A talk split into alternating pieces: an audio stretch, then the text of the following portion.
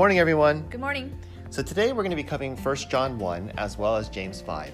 And taking a look at verse 5, everything starts with John's proclamation that God is light, and in him there is no darkness at all. So, what does that mean that God is light? I mean, I think it means many different things, but there are two specific qualities that really stand out to me. If God is light, that means that he's holy, righteous, and pure. In God, there is no darkness at all, there's no imperfection, there's no sin. And the second thing is God's light shines upon us and reveals who we really are. So, against the backdrop of God's perfect holiness, before a mirror which is immaculate, all of who we are gets revealed. We are, as Hebrews 4 states, naked and exposed. So, this is the perfect starting point, the crucial starting point, because only when we understand who God is, then we'll have an accurate understanding of who we are. And if God is holy, perfect, righteous, and being in his presence reveals the true nature of who we are, then to relate to God must begin with an acknowledgement of the truth. And what is that truth between us and God?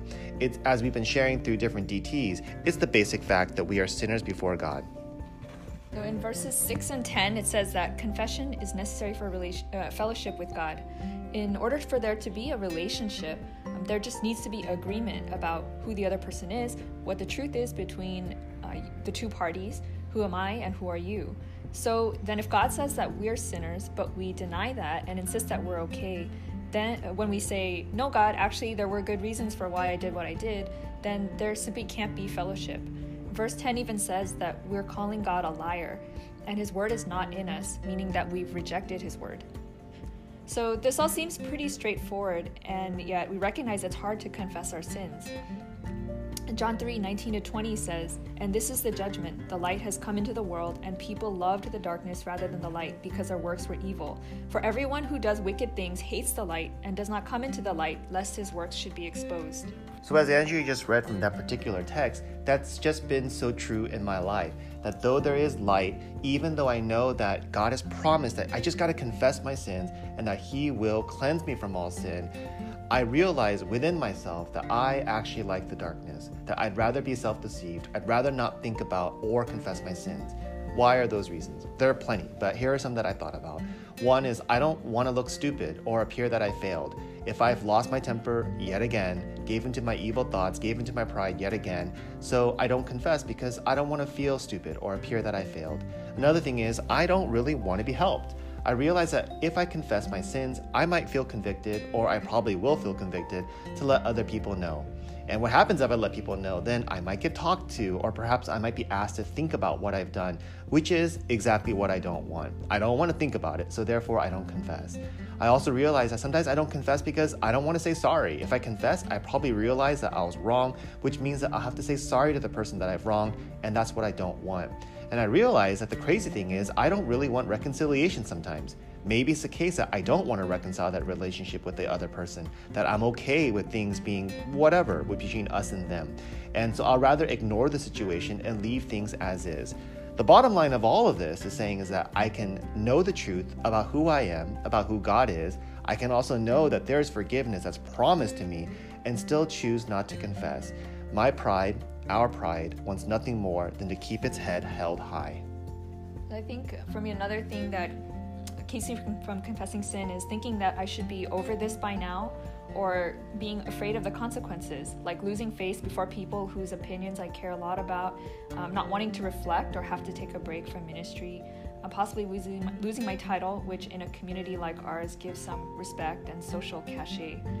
So, if confession is this hard, then why go through with it? One reason is that when we don't confess, our sin doesn't just go away, but it grows and festers like trash that we don't take out for a while. And then it just comes out in other ways. Um, another consequence of not confessing is that we deceive ourselves, we lie, and we become lost to ourselves, as it says in the text. We also lose the benefits uh, and blessings of confessing. Um, so, we one blessing is that we have fellowship with God and with others. Um, in verse 7, it says, But if we walk in the light as he is in the light, we have fellowship with one another. And we also lose the blessing of being cleansed from sin. In verse 7, it says, The blood of Jesus, his son, cleanses us from all sin when we confess. And then in verse 9, it says, If we confess our sins, he is faithful and just to forgive us our sins and to cleanse us from all unrighteousness. It is actually just for him to forgive us because the justice we deserved fell on Jesus and our sin was paid in full. So, as we just talked about the nature, the benefits of actually confessing, then the other question then becomes in James 5 why should we confess to other people? Why should I bring up my sins to some other person? There's a few reasons to confess our sins. I, I, think the most obvious one is if our sin is against the other party, then when we confess, we can then ask for forgiveness and be reconciled. But what about confessing your sin in general before other people? What's the point behind that? Why not just confess before God? I mean, as we just talked about, He's the one that's righteous and just, He's the one that forgives. Why do I need to confess my sins before other people? I think the main reason is because there is something experientially different about confessing our sins to one another.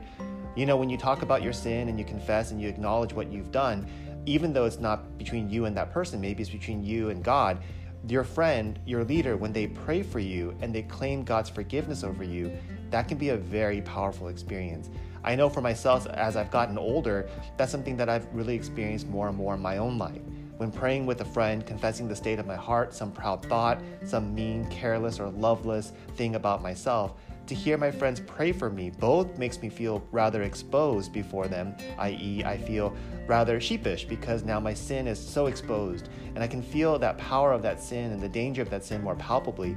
But in another way, it also helps me to feel heard and understood and cleansed even as I'm reminded that God forgives and cleanses me.